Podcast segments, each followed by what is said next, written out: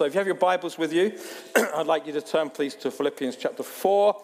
I noticed in the worship that a number of people had different words and things that they were trying to bring and they couldn't get in. And so, maybe there'll be another opportunity if you had a word that you felt God gave you tonight at the end of this word. It doesn't all have to get locked into one uh, 45 minute or 40 minute period, it can be brought at other point, points if it's necessary. So, here we go Philippians chapter 4, verse 1. Therefore, my brothers, my sisters, whom I love and long for, my joy and crown, stand firm thus in the Lord, my beloved. I entreat Euodia and I entreat Syntyche to agree in the Lord. Yes, I ask you also, true companion, help these women who have labored side by side with me in the gospel together with Clement and the rest of my fellow workers whose names are in the book of life. Rejoice in the Lord always, and again I will say, rejoice. Let your reasonableness be known to everyone. The Lord is at hand. Do not be anxious about anything, but in everything, by prayer and supplication with thanksgiving, let your requests be known to God. And the peace of God, which surpasses all understanding, will guard your hearts and your minds in Christ Jesus. Finally, brothers, whatever is true, whatever is honorable, whatever is just, pure, lovely, and commendable, if there is any excellence, if there is anything worthy of praise, think about these things. So tonight, we're just following on this way of preaching, which we've been doing through Philippians, which we've tried to explain is exegetical. We go verse by verse so we don't miss anything out, so that we actually preach the whole lot. Now, if you're anything like me, there are certain passages of the Bible that you think, why on earth is that in there? Because I'm sure many of you are looking at this passage and thinking, who on earth is Euodia and Syntyche and Clement? And what on earth has that got to do with anything else that we're going to be looking at tonight? You'll also notice in the verse 1 that Paul takes his time to express some kind of emotion or affection to the people that he's talking with. And I think it's very important that we understand all the verses in the Bible are there for a reason. Please don't skip over certain verses. There are things that God wants to say to us in every verse in the Bible. And so when I look at verse 1, I pause for a moment. I'm trying to help you to, when you're reading the Bible, this is how you're supposed to do it. I pause for a moment and I consider in verse 1 why Paul takes time to express affection to people that he knows really well and take time to express. Look what he says in verse uh, 1. He's talking about these brothers and sisters whom I love who I long for. Remember, he's in prison. He, he wants to be with them, and he expresses to them, he says, You're my joy, you're my crown, and in the Lord, you're my beloved.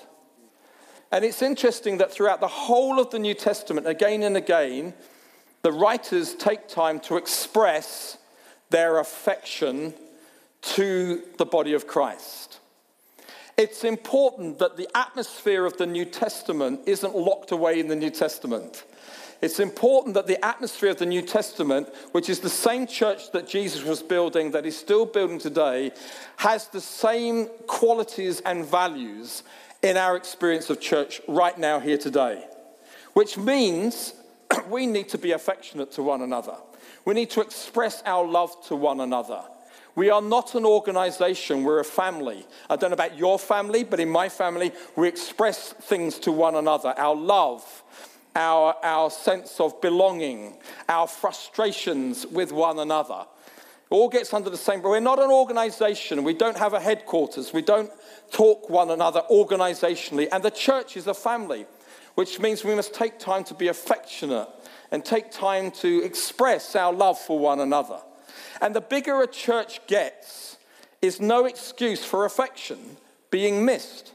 Sometimes people say, I, I, heard of a person the other day who's left a church because it's got too big.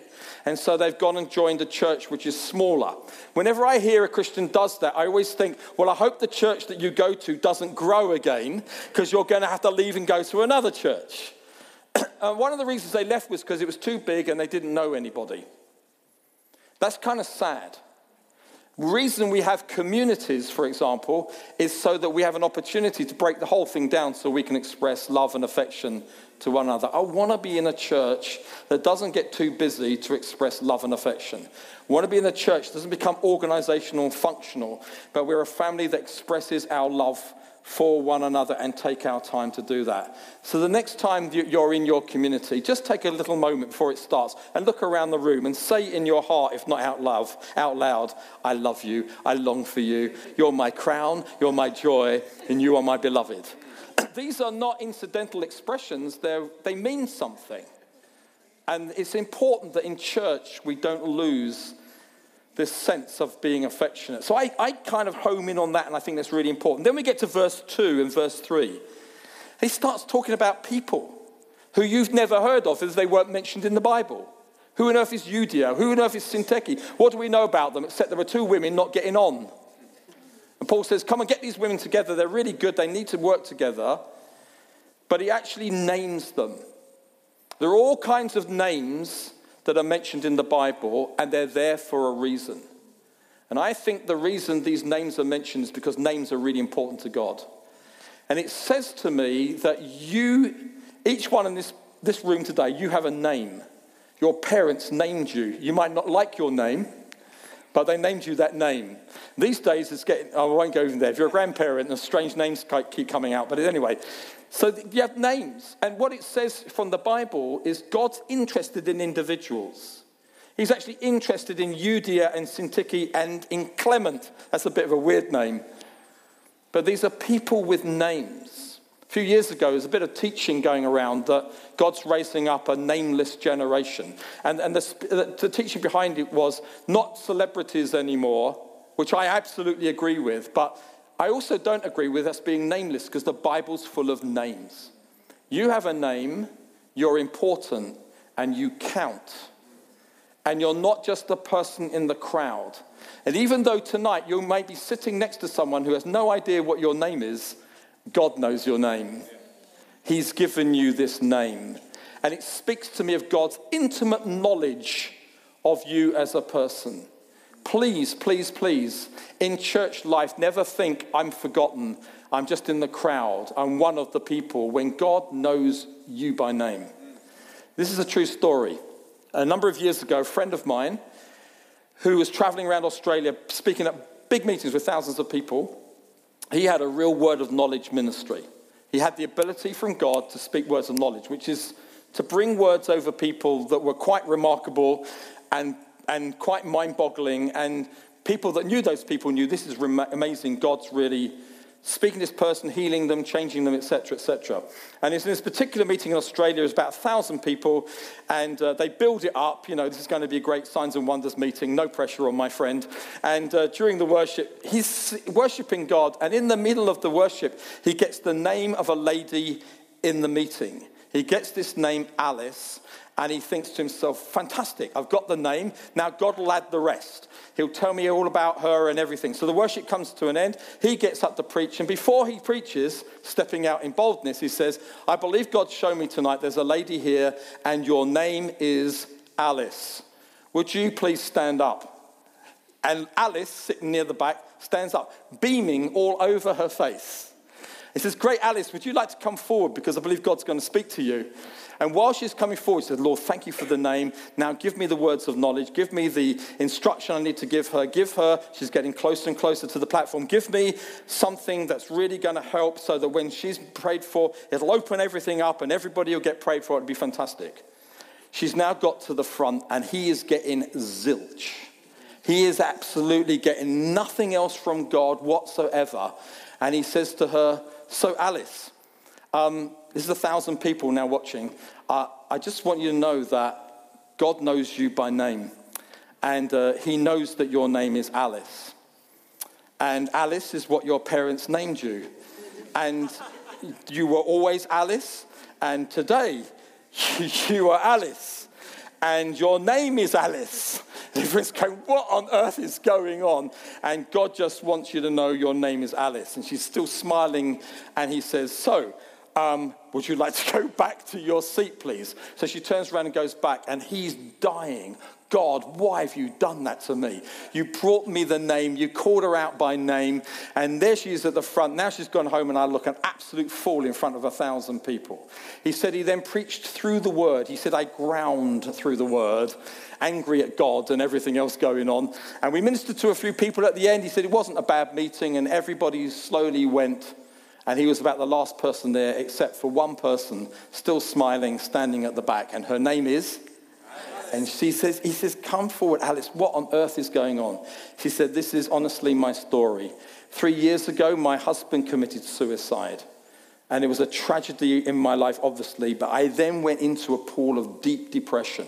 I'm a Christian, I've struggled with it, I haven't been able to get rid of it. And two weeks ago, I decided to take my own life. And then I heard about this meeting. I thought, well, I'll go to the meeting. And I prayed this Lord, if you call me out by name, I will know that you have a place and a purpose in my life. And I so thanked my friend when he told me this story because I don't know about you, but I'd have made stuff up. It's kind of like I would have, I would have made something. He just didn't. He just kept faithful, kept saying, Your name is Alice, your name is Alice, your name is Alice. God knows your name. He went through that meeting six weeks later went back through the meeting, and everyone said, This lady's life has been transformed beyond all recognition. Simply because a guy was faithful to give the name, that, that's all that that lady needed. She didn't need anything else. It's what she asked for. Names are really, really important. You're not nameless. It's vital that you understand God's got a place in your life. I don't think there's anyone here called Alice. It doesn't really matter. God knows everything about you in every detail. Also, I want to check out verse 1. It's still, we're not getting very far at the moment. Verse 1 is important. the first word that's mentioned in verse 1 is the word therefore. Now, the reason this is important is all the epistles that Paul wrote, and indeed other scriptures that were written by others, they had this pattern, and you can follow this if you want. You see it here in Philippians. The teaching to the churches is about who they are in Christ. It's about what God has done for them. It's about who Jesus is. And every epistle does this, explaining truth, if you like, theology, getting stuff into people. And then there comes a therefore moment. It's kind of like we've taught you, we've taught you, we've taught you.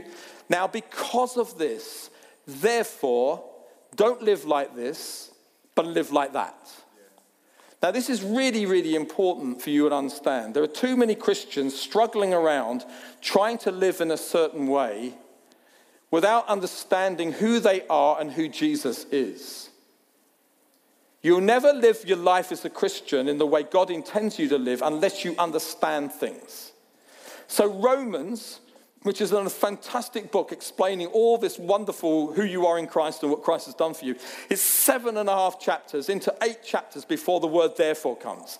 And do you know what it says? Therefore, there is no condemnation to those who are in Christ Jesus. Everywhere I go, I meet Christians who know that verse, but they live condemned. Do you know why? Because they haven't understood chapters 1 to 7. So here we are in Philippians. You've had wonderful teaching from guys and girls in this church on Philippians 1, 2, and 3. And it all ends up to chapter 4. Therefore, rejoice always. And again, I say rejoice. Therefore, do not be anxious about anything. And how on earth can you say those things to us? Well, you can say them on the basis of chapters 1 to 3. Haven't you been listening? You know, for me to live is Christ, to die is gain. When Jesus sets us the, the, the, example of humility, it's all about Jesus. He did not grasp equality with God, Philippians chapter 2, but he emptied himself. Why? So that you and I might have an example to follow.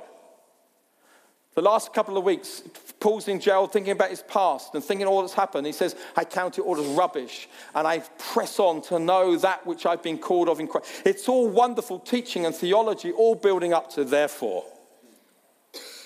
So it's vital that we don't just go over these verses and miss wonderful truths. So it's like Paul says, in the light of all that you now understand and you've heard, I'm going to give you two commands. And it come, comes across as really like commands. There's no ifs or buts or question marks or brackets. And these are the two things we're going to look at tonight. Therefore, you can almost see it there from verse 1, jump into verse 4. Therefore, rejoice in the Lord always. And again, I say rejoice. Therefore, do not be anxious about anything. And the reason he said it with such strength is because of all that's preceded it, and also because he's about to tell you why you can rejoice in all circumstances and why you don't need to be anxious. So let's spend some few moments looking at this. First thing is in verse 4 is rejoice in the Lord always, and again I say rejoice. Has it ever occurred to you why it's important that he mentions the word rejoice twice? It's kind of like we're not hard of hearing, Paul. We heard it the first time. Why are you going? Why are you? Well, it's obvious. If you say something twice, it's because this is really, really important. He is saying to the Philippian church, Look, you're going to go through a whole lot of difficult times. I want you to learn to rejoice in the Lord always. And I'm saying it again rejoice. I want to get your attention. I want, I want you to know this is really, really, really important.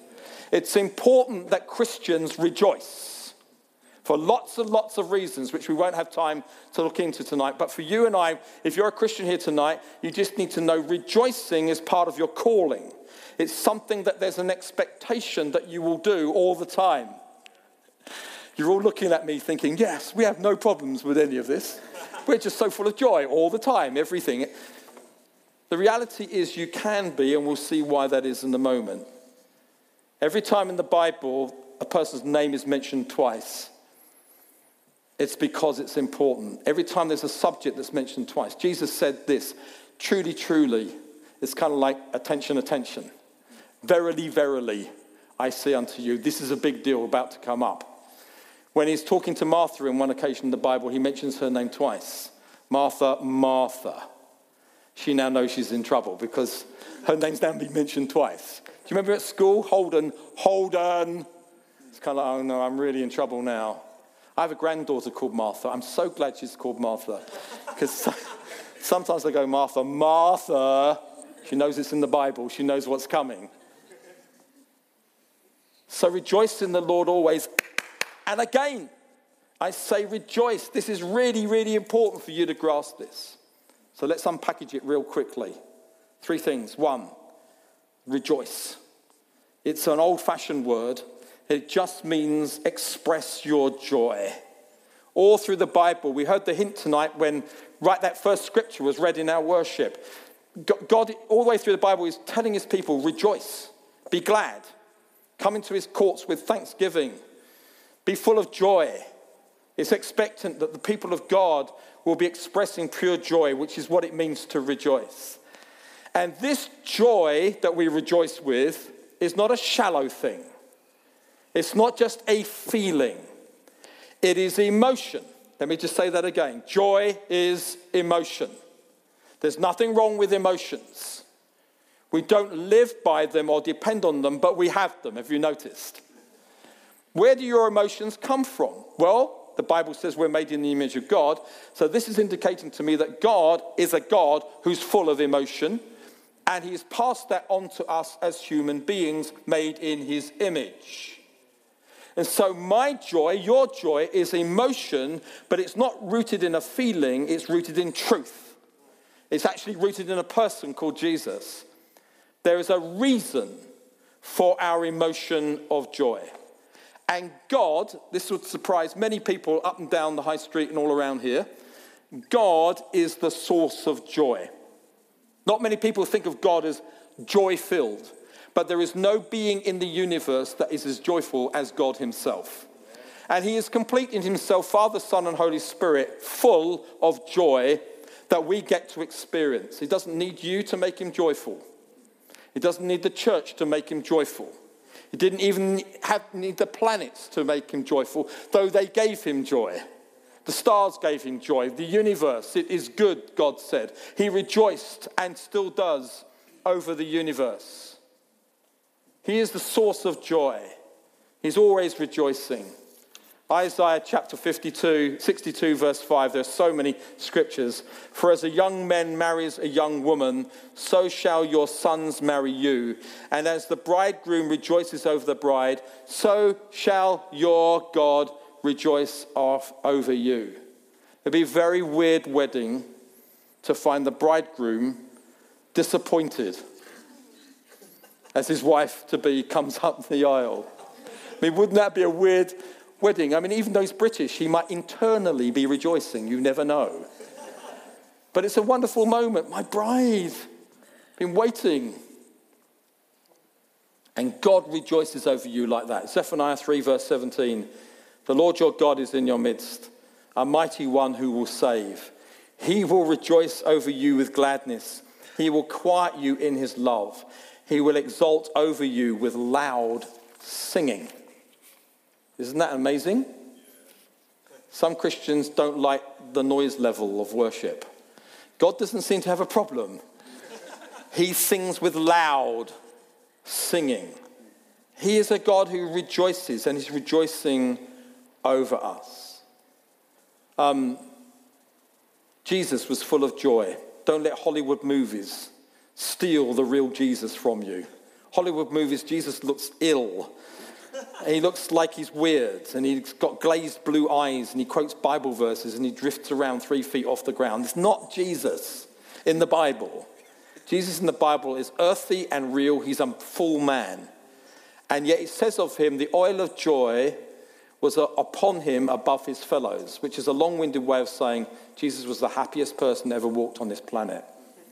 He was a man filled with joy. Even in the midst of sorrow, he's filled with joy. For, this, for the joy set before him, he endured the cross. We're made in his image. And so Christians should be full of joy. Now, some of you in this room tonight are like me. Not all of you, but some of you are. In that you have a temperament naturally which is quite glum. So I have been a person struggled all through my Christian life with the facts. I have this propensity to be glum about things rather than be joyful. And you know, you think, oh, I'm a Christian. I shouldn't be like this. I should be happy, clappy, and you know, full of joy. But you know, deep down inside, you're not. Now, here's the good news: if you're anything like me, I'm looking at some of you. I know some of you.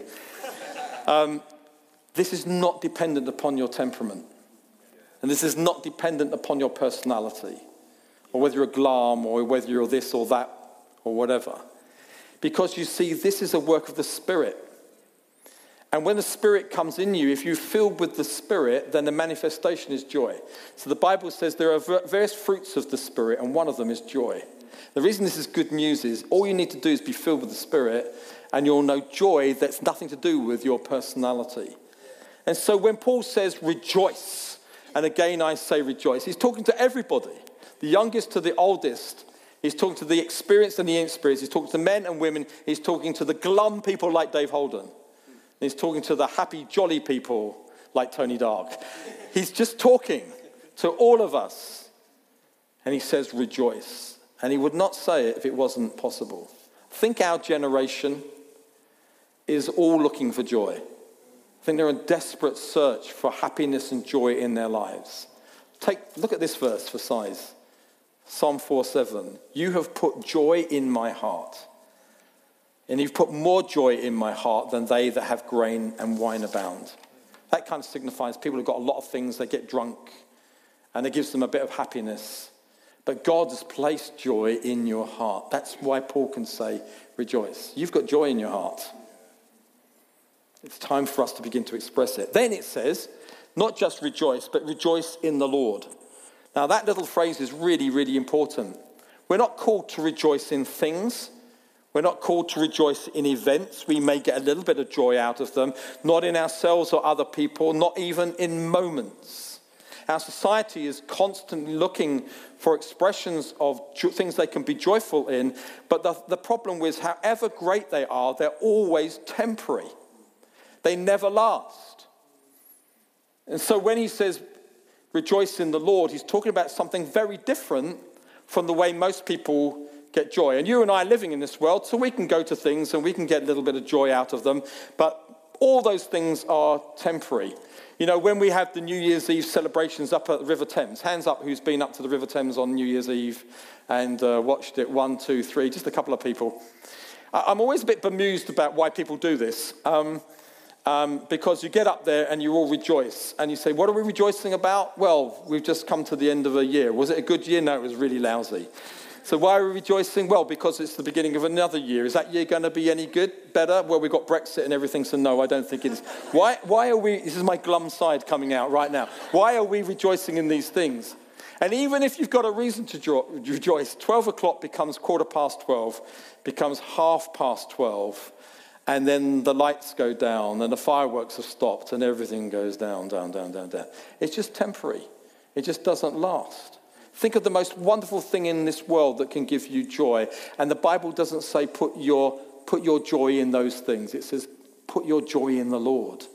Because however joyful it is, it won't last. I mean, some of you are going to get increasingly joyful about the football coming up over this next week. Some of you are going to watch England actually win 1 0 against Tunisia and 1 1 with Panama, and your hopes are going to go up, and all the England flags are going to start. Please don't go there. Your joy will not last. It's just not going to happen. I remember when our children were born, I remember the, the feeling of tremendous joy. I have never known pure joy on this planet, apart from God, when I've been with the birth of a child. And it's just this gush of incredible joy just comes through you at that moment of birth. But even that doesn't last because this baby that's giving you just such joy starts to change and grow up and become more of a child and an adult, and your joy begins to diminish as the years go by. Where was all that excitement and joy? Well, the child didn't stay a baby, they grew up. And we could go on and on to think of these things. So Paul says, Rejoice in the Lord. Why is that different? Well, because this God is unchanging. You can rejoice in him always because he's the same yesterday, today, and forever. He is unchanging and he is the source of constant joy. And my joy is in him. My joy is in all he's done. My joy is in all that he is doing. And when I get a bit low, I can come to him and remind myself of all that he's done, and everything starts to change. Restore to me, Lord, the joy of my salvation. Lord, your word says, your, your joy is my strength. The joy of the Lord is my strength. I'm not trying to whip it up, I'm just making a choice that my joy is not going to be in temporal things, but in eternal things. I don't think heaven's going to be half as boring as some of you think. I get little glimpses of joy, even in the Christian world, but they're just little glimpses. This is what the Bible says about heaven it's joy eternal. At your, at your right hand, the Bible says, God, there are pleasures forevermore. I find Christian funerals really weird because I don't know whether I want to stay or whether I want to go to be with them. And we're all kind of remembering someone's life, and the only person that's not there is the one who's gone to heaven, who now knows eternal joy forever and ever. Something really wonderful about thinking about joy in the Lord. And then, thirdly, quickly, it says, Rejoice in the Lord always. And some of us tonight are thinking, well, I can kind of get the rejoice bit, and that we're, we, we are going to do that because we're Christians. I get it's joy in the Lord and not temporal things, but this is a bit too much. Rejoice in the Lord always. He doesn't say rejoice in the Lord sometimes. He doesn't say rejoice in the Lord occasionally. He certainly doesn't say rejoice in the Lord on Sundays. He definitely doesn't say rejoice in the Lord when you feel like it. So this is kind of full on. Now you've got to remember, Paul's writing in prison, which kind of means he's saying rejoice in the Lord always. And again, I say rejoice from circumstances that are really, really bad. And he wouldn't be saying this if he wasn't experiencing it himself. he's writing to the Philippian church who are going to go through persecution. Some of them are going to be in prison. Some of them are even going to lose their lives. Life was really tough in those days, and the Roman Empire had swallowed them up. They were oppressed by a foreign nation. Their circumstances were really bad, and into that he says, Rejoice in the Lord always, in every situation that you find yourself in. He wouldn't have said it if it wasn't possible. whatever situation you and I find ourselves in, we can rejoice in the Lord because our joy in the Lord is not changed by our circumstances. Bible says nothing can separate us from the love of God which is in Christ Jesus. We can therefore rejoice in all circumstances because God is faithful and He is with us in the situation that we find ourselves in. Please, please, please, don't be one of these Christians that says, I'll just wait for my circumstances to change and then I'll start rejoicing. It never happens. Christians wait for the situation to, ch- to change. It does change and they don't rejoice anymore. So, what does the Bible teach? It says, learn to rejoice in circumstances. Some of you tonight are going through really difficult circumstances. You're in the midst of real darkness and difficulty. It is possible for you to rejoice in those circumstances. Don't wait for the circumstances to change. It's also absolutely vital for you and I to realize that when we are in these situations, we're not being asked to thank God for them. So some Christians get themselves into situations they can't thank God for the circumstances. They are not what they want, but they can thank God in the circumstances. And that is the big difference. I, I just know so many friends of mine who are Christians in different nations and different parts of the world. And some of them I know are in terrible situations right now. And yet I also know that they are rejoicing in the Lord in their circumstances. One of my friends is a guy called Andrei Bondarenko. He's Ukrainian, and uh, he was leading a church. He planted about 30 or 40 other churches in East Ukraine. Then the Russians came in, and civil war broke out. Their house was bombed, their building was bombed that they met in. All the Christians were dispersed. Everybody lost everything. My friend Andre was living with his three kids and wife in a car for a number of weeks because they had nowhere to live. And I met him in the midst of all of this. He came out to a conference and we, we, we met. And what I couldn't get over was not just the story of how terrible things were, but how unchanged he was and how rejoicing he was, even though he had nothing to be thankful and everything was unknown. He said, I said, Why are you rejoicing? He said, Because Paul says in Philippians chapter, no, he didn't. He said, he said, because he said, because I am learning in the circumstances that as I rejoice, the perspective changes and I'm trusting God that all things will be well. And the story, if you track him and his life, is he moved into another town, he started another church which is growing. All the Christians were dispersed, went to other parts of Ukraine, and they just started preaching the gospel. What they were doing originally is trebled since all the difficulties happened because there have been a people who have learned to rejoice in their circumstances. I think of my friend Hannah who is uh, in another nation um, and she's serving God, and her body is riddled with cancer. And she's only in her early 30s. She's married with two kids. And I've seen her frequently over the last two years and been in numerous meetings where she's been. Liz and I just spent some time just with her uh, uh on our own just recently.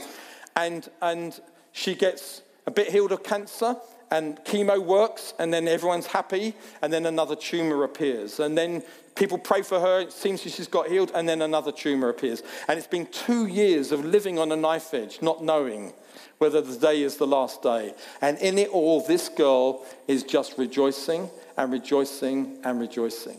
And every meeting we've been, this is not an exaggeration, Liz will tell you, when we've had times of worship, the first person to sing out prophetic songs is Hannah. Everyone blubs like mad every time she does it because we all know that this is the real deal. This is not rejoicing when things are going yippee. This is rejoicing when things are really, really tough. This is real joy in the Lord, always. A guy called David Mathis, he wrote this, and I got this quote. I thought it would work because everyone in England is into the British Bake Off and everything. Here we go. Our Heavenly Father is not indifferent to our happiness. Joy is not the garnish on a dutiful entree of the Christian life. Joy is not the icing on our cake, but an essential ingredient in a complex batter. It is not that there is only joy, but that in our most painful losses and sufferings, we discover how deep the reservoirs of Christian joy run. Only here in difficulty and darkness do we taste the essence of such joy that it is not thin and frivolous and empty, but thick and substantive and full. Rejoice in the Lord always. And again, I say rejoice. Just in these last few moments, let's get to this other one real, real quick, but it's a biggie. Do not be anxious about anything. Full stop. I think surely, Paul, you should have said, do not be anxious about anything, but for all of those of you that live in southeast London in the 21st century, we understand things will be a bit different for you. He just comes out with it. Therefore, because of who you are in Christ and all that's happened, therefore, because of because there's a remedy coming to anxiety, he can say to us, do not be anxious about anything. You don't have to be. There's a reason why you don't have to be, and it's here in this verse, verse 6. it says, Do not be anxious about anything, but. And what that means is, you're not going to get rid of your anxiety by waiting passively for the Lord to take it away from you. Do not be anxious about anything, but indicates there's something I can do. If I'm full of anxiety, and I often am, there is a remedy in this verse telling me I don't have to stay anxious. What is the remedy? Well, it goes on to talk about the fact that there are things that I do in everything, potential anxious moments. Paul goes on to say, pray, give thanksgiving, let your requests be known to God. And I, I read out verse 8 right at the beginning of this word, where it says, Think upon these things. These are all things that anxious Christians should do to get rid of their anxiety. Not to stay passive, but to be actively involved. When you start praying, when you start making your requests be known to God, instead of sitting there overwhelmed by anxiety, when you start being thankful for everything that God has done, when you start thinking about what God says about your anxiety rather than giving in the thoughts of anxiety, things begin to change. And look at verse 7 with me. This is so powerful. And when you do this, the peace of God that passes all understanding will, will guard your hearts and your minds in Christ Jesus. It's a promise. But the promise doesn't just come out of do not be anxious and I'll feel your peace. The promise comes out of do not be anxious, but pray. Give thanks. Let your requests all be known to God and fill your mind with his thoughts. The answer is never passivity or just wait for anxiety to pass. There are things that we actively do. The Bible doesn't teach us to empty our minds. Some people today think the answer to anxiety is just Get your mind uncluttered and empty it. The Bible doesn't teach that. It says fill your minds. If you want to get rid of anxiety, fill your minds with truth.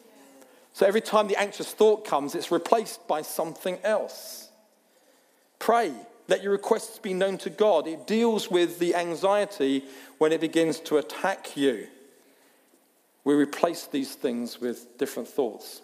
So, not many people know this, but the last couple of months, I had to have some tests for something mysteriously going on inside my body, and you have to wait for ages to get an appointment unless you go privately. I don't go privately, and I wait and I wait and I wait. Of course, every day I wake up, I'm thinking, what is this? It's obviously something that needs to be investigated. I don't know what it is. And so I find as I wake up, anxiety is welcome me first thing in the morning. Welcome, David, to your new day. Here's an anxious thought. You don't know what's going on inside of you. So why do I, do I just give in to that? Or do I start to pray? And do I start to fill my mind with God's thoughts and His word? And do I start to begin to make my requests be known to God? So every day I've been doing this. So I eventually have my scan. The guy's doing the scan says, Well, you know, no, no, no, no, no, no. Goes back to the doctor. I phone up the receptionist. The receptionist says, Your tests are inconclusive, which is not what I wanted to hear. I'm now going on a whole load of other weeks waiting for the next test to come. So, this thing of potential anxiety is real for many people. It's real for ordinary people. It's kind of like waiting for things and not knowing and preempting anxious thoughts on things that may or may not happen. We live with these things, it's a reality. 21st century is rife with anxiety. You and I are living right in the middle of it. Some of us have become prone to it. But we've all got friends and family members, and we've got people in our street and in the workplace and at uni who are really suffering genuinely because of anxiety. It was not so of our forefathers. There were generations before that hardly knew how to spell the word anxiety. You don't find the word anxious many times in the Bible. And where it is there, there's a remedy for it. But we live with it. So it's absolutely vital, it's massive that when we hear this teaching, be anxious for nothing, do not be anxious about anything. But here's the remedy do these things, and the peace of God will flood you. That this is not only an answer for those of us here this evening, but for the entire world. If people come to Jesus, this is one of the fruits that will happen. A generation full of anxiety will be flooded with genuine peace. I really believe that this is the answer to the anxiety of our world. Some of us are anxious because that's the way we're brought up, it's in our DNA, it defines us. Our parents brought us up that way. We're, we're, we're the result of all the anxiety that was passed on to us. You don't have to stay like that. Some of us are anxious because it is our temperament. Some of us are anxious because we just get overwhelmed. Some of us are anxious because we think too much about what might be but probably never will be, but we kind of allow it all to dominate our lives and our thinking. Some of us, it's just the sheer pace of life and the pressure.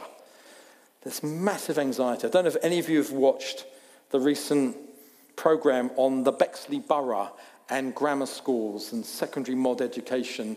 All of you who live here should really watch this, three part thing. It's really fascinating. It's a window into Townley Grammar and Erith School and the comparison between two of them on national television.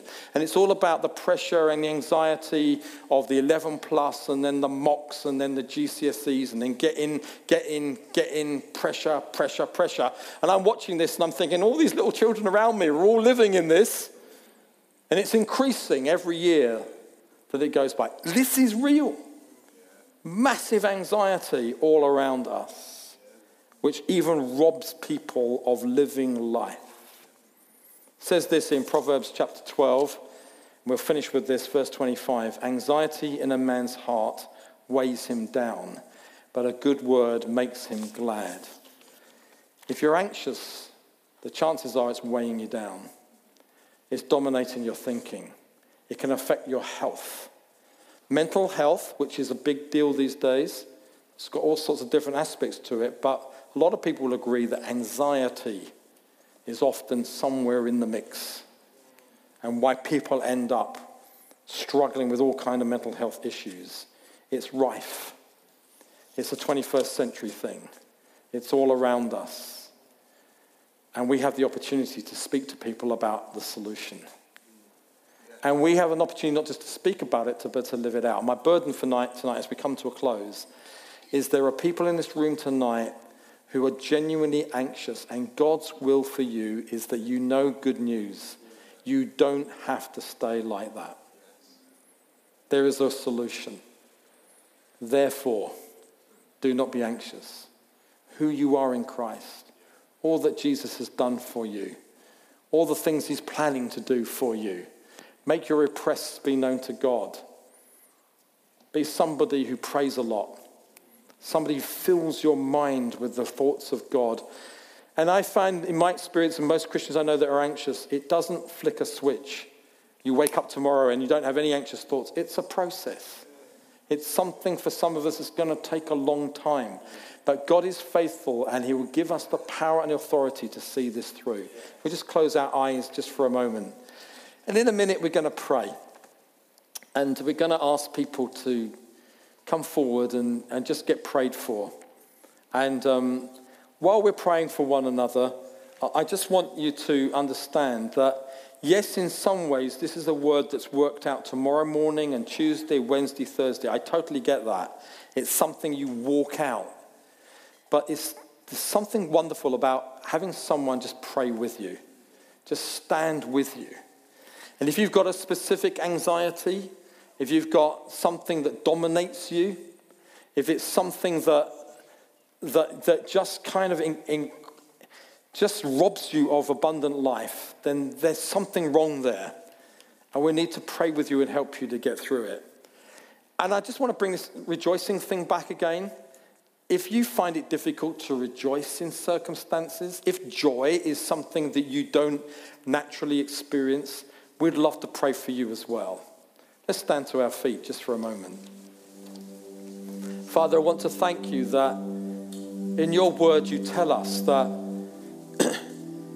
we can rejoice in you always. And I absolutely believe that's not for people with a happy temperament. I believe that's for your people, your children, whoever knows you. And I thank you that every person in this room tonight can know freedom to rejoice and know joy in circumstances. I feel God wants to say to some of us, we need to be prayed for to know joy in our circumstances. And some of us are hoping that things will change and then we'll get joyful. And maybe tonight we're realizing, hang on a minute, I've got to learn to rejoice right now.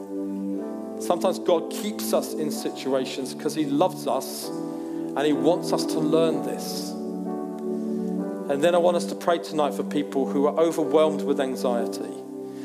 Yes, you're going to have to walk this out, but why not tonight get prayed for and start the journey? and say, Lord, tonight from now on, I am choosing you and I'm believing in you. I have faith in you and your word. And as I begin to pray and make my requests be known to God, as I begin to give thanks, as I begin to fill my mind with your thoughts, I absolutely believe that from tonight onwards, anxiety is going to diminish, diminish, diminish, diminish. You're going to find a transformation will come into your life and into your thinking as you put your trust in Him alone. So, Father, we pray, come by your Spirit. Thank you so much for being with us tonight in our worship and speaking to us. Thank you, speak to us from your word. Thank you, Jesus.